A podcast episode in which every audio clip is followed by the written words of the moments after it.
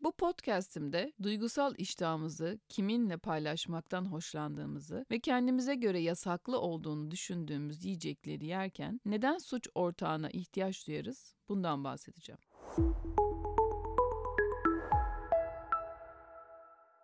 Sağlıklı beslenmenin kriterlerinden ve etkileyicilerinden en önemlilerinden birisi duygusal iştahtır.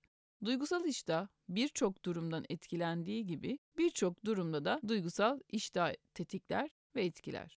Duygusal iştah düzeyinizi belirleyen en önemli faktör aslında büyük oranda duygu durumunuz ve günlük olaylar zincirinin sizi etkilediği durumlardır. Bu durumu hemen düzeltip iştahınızı dengede nasıl tutacağınızdan çok emin değilseniz yapabileceğiniz en kısa yol yöntemi şekeri kesmenizdir.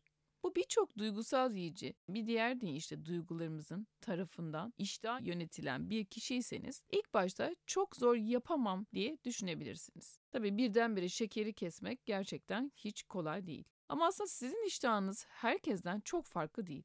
Yalnızca zamanla dengede olmadığı için biraz dengelenmeye ihtiyacı var.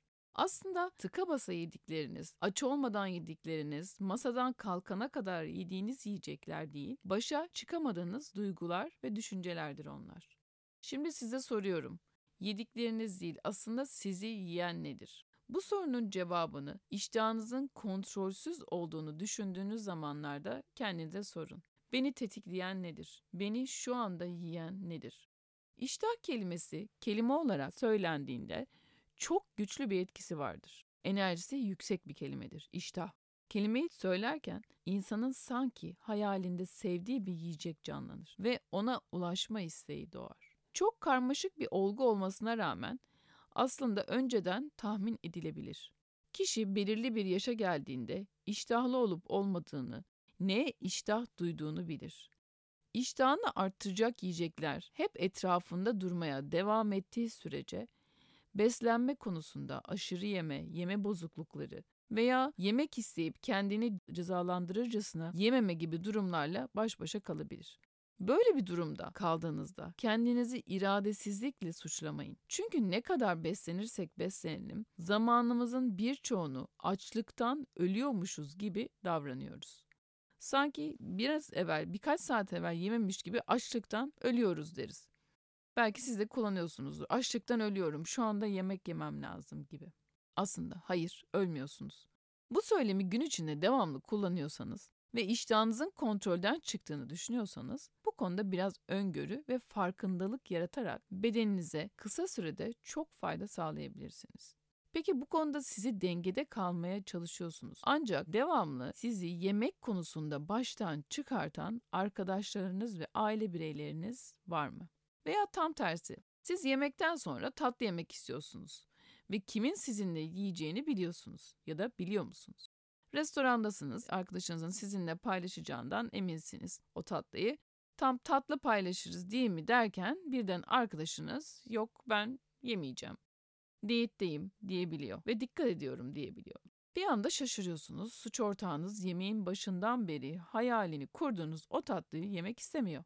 Genelde bu olur mu söyleyeyim, bir kaşık aslında alırsın tadına bakarsın ben söyleyeyim yine bu gece diyet mi olur gibi ısrarla devam edebiliyor. Bu tabii karşılıklı olabilir. Ya arkadaşınız size bunu söyleyebiliyor, suç ortağınız ya da siz ona söyleyebilirsiniz. Bu ısrarın altında yatan düşünce iştahınızın, alışkanlığınızın sizi ele geçirdiği bu durumu normalize etmekten geçiyor. O masada herkesin aşırı sağlıklı beslendiğini ve tatlı yemediğini bilirseniz, siz o tatlıyı yemeden masadan kalkmayan biri olsanız bile o kişiler arkadaşlarınız olsa dahi bir süre sonra onlarla yemeğe çıkmak size keyif vermeyebilir. Eğer tabii bir tatlı bağımlısıysanız ya da yemekten sonra tatlı yenir, tatlı yenmeden kalkılmaz gibi bir düşünceniz varsa, özellikle dışarı çıktıysanız. Ama bu durumu iyiye de çevirmek sizin elinizde. Kendinize yeni suç ortakları aramak yerine sizi motive edecek kişilerle olmak, beslenme alışkanlıklarınızda yapmak istediğiniz değişiklikler için pozitif etki sağlayacaktır. Özellikle de aşırı yiyen veya sınır koymakta zorlanan kişiler, az yiyen, sağlıklı beslenen kişilerin canlarının çekmediğini, onların kendileri gibi iştahlı olmadıklarını düşünürler. Ama bu genellikle doğru değildir. Onların da iştahları daha çok sağlıklı yiyecekler için geçerlidir ve kendilerine iyi geleni yemekle ilgili düşünceleri sağlıksız yeme düşüncelerinin önündedir. Bizler seçimlerimizi yaparken hep iki duygu arasında kalırız. Filmlerde gördüğümüz omuzlarımızda beliren o şeytan ve melek gibi. Gün sonunda şeytana yüz vermemeye başladığımızda tabii ki bu inat edebilir, yoldan çıkartmaya çalışabilir. Ancak siz yüzünüzü meleğe, zihninize, ruhunuza ve bedeninize iyi gelecek seçimler yaparak kullanırsanız suç ortakları yerine yol arkadaşlıkları ekleyebilirsiniz. Konuyla ilgili daha fazla bilgi almak ve soru sormak isterseniz duygusal.beslenme sayfamdan bana ulaşabilirsiniz. Teşekkür ederim.